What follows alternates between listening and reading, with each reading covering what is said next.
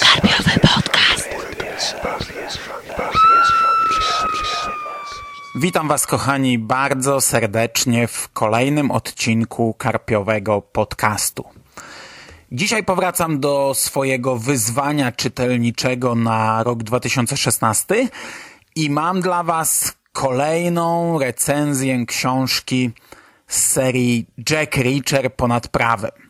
Tym razem przyjrzymy się powieści pod tytułem Siła sugestii, czyli siódmemu tomowi cyklu Lee Childa. I już we wstępie zaznaczę, że jest to kolejna bardzo dobra książka. Pomyślana od początku do końca, bez głupich zwrotów akcji, bez taniego podbijania napięcia, bardzo fajna i bardzo dobrze napisana historia.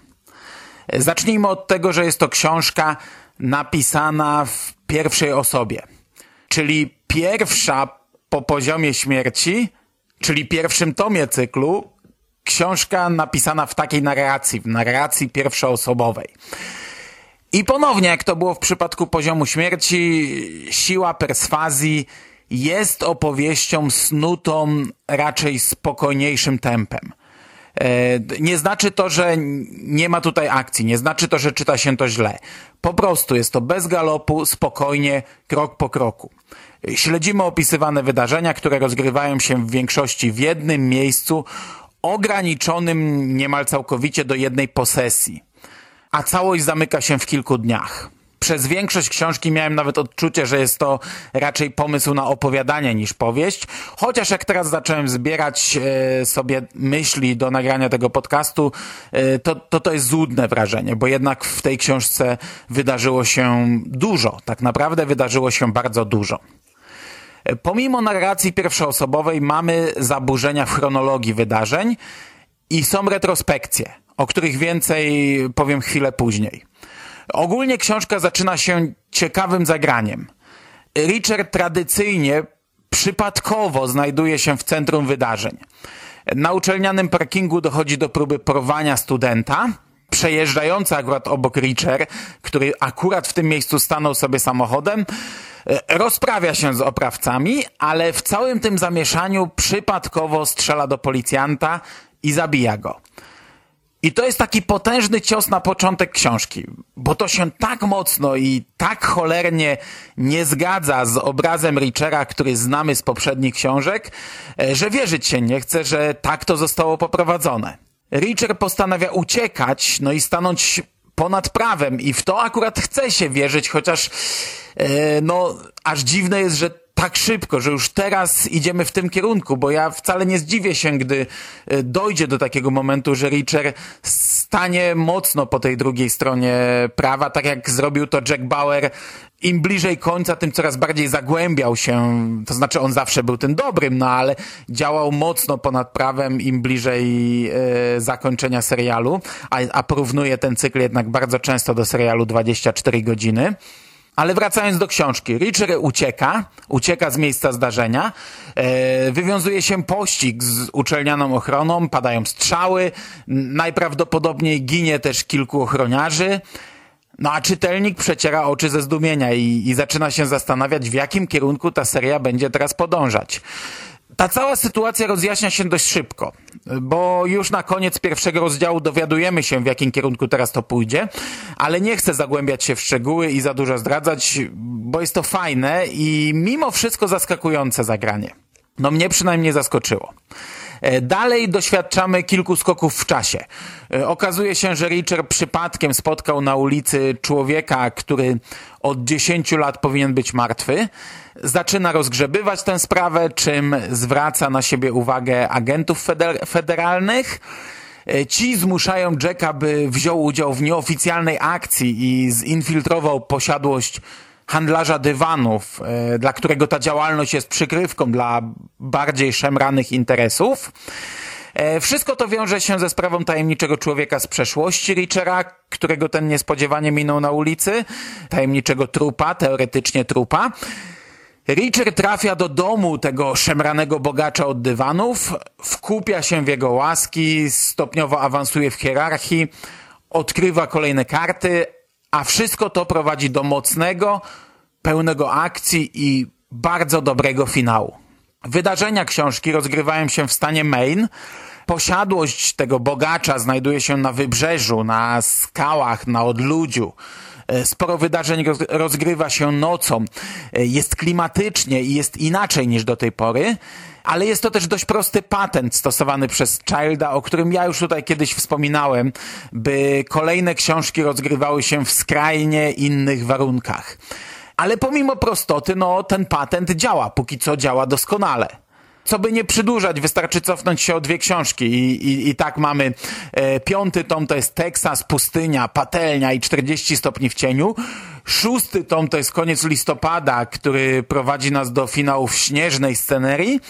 A siódmy tom to Ocean, Wilgoć, Skaliste Wybrzeża i Odludzie stanu Maine. Oczywiście jest to e, skrajne tylko na pierwszy rzut oka i tylko e, patrząc tak ogólnie na książkę, no to mamy takie ogólne odczucia. Wspominając tę książkę, to pamiętamy właśnie spiekotę, e, pustynię, czy też właśnie śnieg, czy, czy gwar miasta, czy, czy jakieś wiejskie odludzie, lasy i tak dalej. Natomiast gdy zagłębimy się trochę bardziej, no to... E, Oczywiście te książki mają ze sobą dużo, dużo więcej wspólnego, no bo taka siła perswazji, czyli tom omawiany dzisiaj, ma tak naprawdę dużo wspólnego z krytykowanym przeze mnie bardzo mocno piątym tomem pod tytułem Echo w płomieniach. E, tam też Richard zatrudnił się w domu bogatej rodziny o nie najlepszej opinii. Akcja też rozgrywała się na odludziu, e, w wielkiej posiadłości, a Richard wykańczał kolejnych sprzymierzeńców, by zajmować ich miejsca. Tam jednak pomysł był głupi już na starcie, a formuła wyczerpała się no, w pierwszej połowie książki. Tutaj obawiałem się tego samego, ale między innymi dzięki pierwszoosobowej narracji i, tej spokojnej, spokojnie, powolnie prowadzonej akcji, to wszystko trzyma się od początku do końca. No do tego sama historia jest po prostu lepsza. Ma dużo ciekawsze podłoże, ma e, dużo ciekawszy start i wiąże się też z wydarzeniami z przeszłości. No właśnie, wspomniałem, że mamy tutaj historię z przeszłości głównego bohatera. Co ważne, tym razem jest ona bez związku z ogólną historią tej postaci. Także siódmy tom jest całkowicie oderwany od sześciu poprzednich. I nie dostajemy w nim nawet jakichś mikronawiązań czy, czy malutkich smaczków. To jest zupełnie oddzielna historia, którą na dobrą sprawę można rozpocząć przygodę z tym cyklem. E, choć no, bez konkretnego obrazu Richera, jaki mamy już w głowach, jaki ma już w głowie stały czytelnik, to ta cała akcja na początku książki nie namiesza tak jak powinna. Retrospekcje w sile perswazji dotyczą konkretnej jednej historii i konkretnej sprawy, która z biegiem czasu coraz mocniej wiąże się z tym, nad czym aktualnie pracuje Richard. E, najpierw dostajemy taką opowieść w pigułce, e, streszczającą losy tego zmartwychwstałego, którym zainteresował się główny, główny bohater, czym zwrócił uwagę agentów federalnych. Potem przez długi czas e, nie cofamy się w przeszłość, tylko śledzimy bieżące wydarzenia, by mniej więcej w połowie książki przestawić się na taką opowieść dwutorową, pisaną na zasadzie urwanych fragmentów.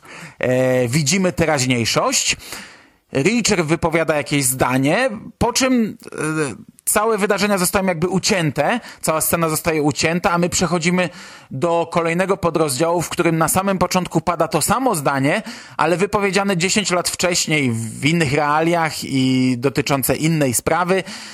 No i kontynuujemy wątek z przyszłości, który urywa się po jakimś czasie tak samo e, i na identycznej zasadzie przeskakujemy znów w teraźniejszość. I tak na zmianę. Przeszłość, teraźniejszość, przeszłość, teraźniejszość.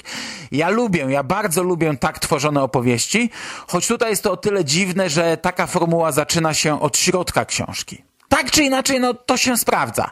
Child stopniowo odkrywa krok po kroku przed czytelnikiem te dwie opowieści, składające się tak naprawdę w jedną całość i prowadzące do dwóch mocnych finałów. I to finałów, w których karty są zakryte do samego końca.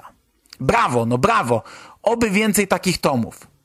Oczywiście i tutaj jest trochę uproszczeń, jest trochę naiwnych sytuacji, ale wszystko to mieści się w granicach serii i tak naprawdę nie zbliża się nawet zbyt mocno do tej granic.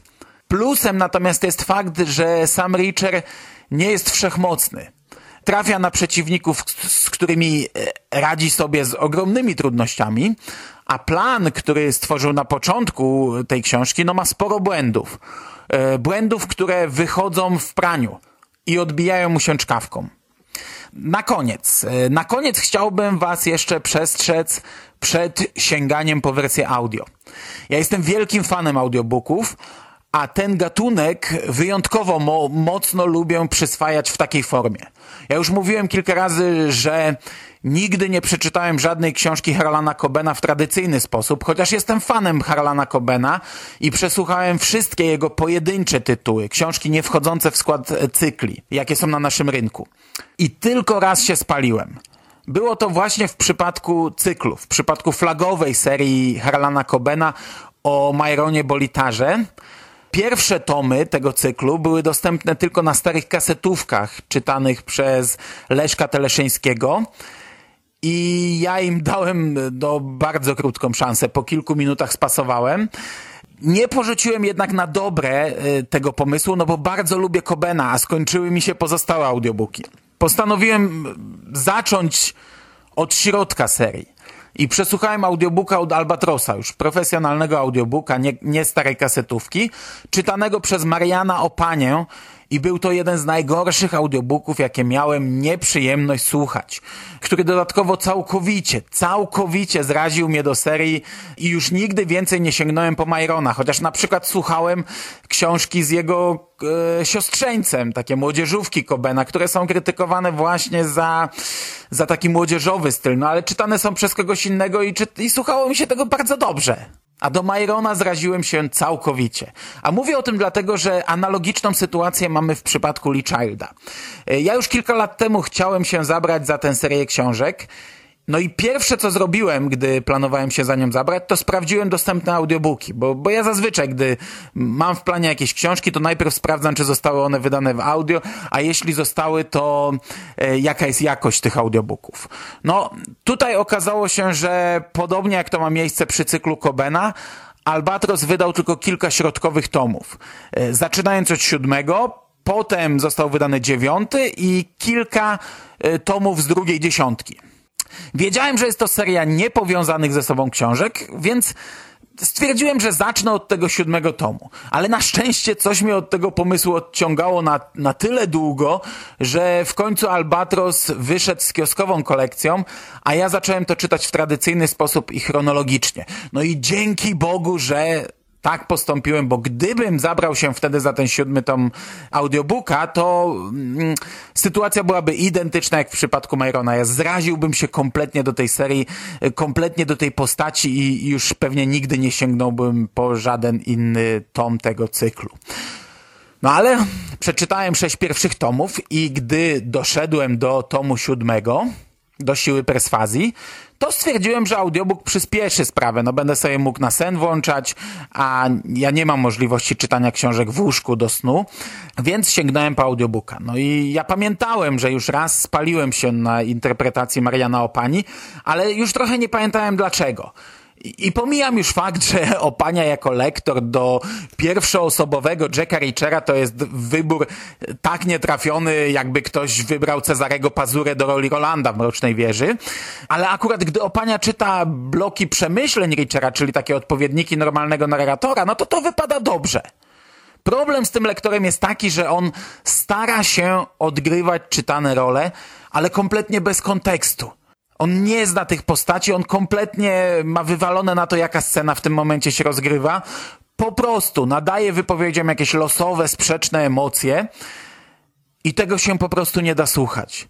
Richard brzmi jak ham i prostak, jak taki średnio rozgarnięty but z, wiecznymi pretensjami do świata i do wszystkich, którzy wkoło niego są. Pozostali bohaterowie też mówią, jakby cały czas mieli pretensje do swoich rozmówców. Ogólnie audiobooki dzielą się na trzy rodzaje. Dobrze zagrane, przeczytane bez emocji i źle zagrane. Pierwsze dwa rodzaje są ok. Trzeciego nie da się słuchać. Marian Opania jest przedstawicielem trzeciego typu i ja wytrzymałem z tą książką w tej wersji niecałe dwa rozdziały. po czym wyłączyłem to, ale przyznam się, że no szkód trochę zdążył wyrządzić, bo bardzo źle nastawiłem się na starcie do tej książki. Po tym audiobooku, po tym wstępie musiałem zrobić sobie przerwę, przeczytałem nowego Kinga i wróciłem do tego już w formie tradycyjnej i na szczęście Childowi udało się naprostować sytuację. Co ciekawe, i przetestowałem to, więc wiem co mówię, gdy przyspieszy się do półtorej prędkości, to historia znów zaczyna się łapać do drugiego typu, tych bezpłciowych audiobooków i wtedy od biedy da się nawet słuchać. Ale ogólnie mimo wszystko i tak nie polecam obcowania z tą książką w takiej formie. Te książki doskonale czyta się w tradycyjny sposób, a jeśli jednak wolicie audio, to ja niedawno odkryłem, niedawno znalazłem informację, że w ramach Fundacji Klucz nagrano cztery pierwsze tomy w interpretacji Rocha Siemianowskiego. Nie wiem, czy są dobre, bo, no bo nie słuchałem ich, bo ja już wtedy miałem je przeczytane, gdy znalazłem tę informację. No i trochę trudniej znaleźć je w sposób legalny, bo są to nagrania do bibliotek muzycznych docelowo przeznaczone dla osób niewidzących, ale pewnie gdzieś da się je odszukać, zarówno drogą legalną, jak i alternatywną. I to by było na dzisiaj wszystko. Ja i tak za długa dygresja wyszła mi na koniec, więc kończę ją, a omawianą dzisiaj książkę jeszcze raz polecam. W wersji tradycyjnej, papierowej, pisanej. Trzymajcie się ciepło. Do usłyszenia niebawem. Cześć.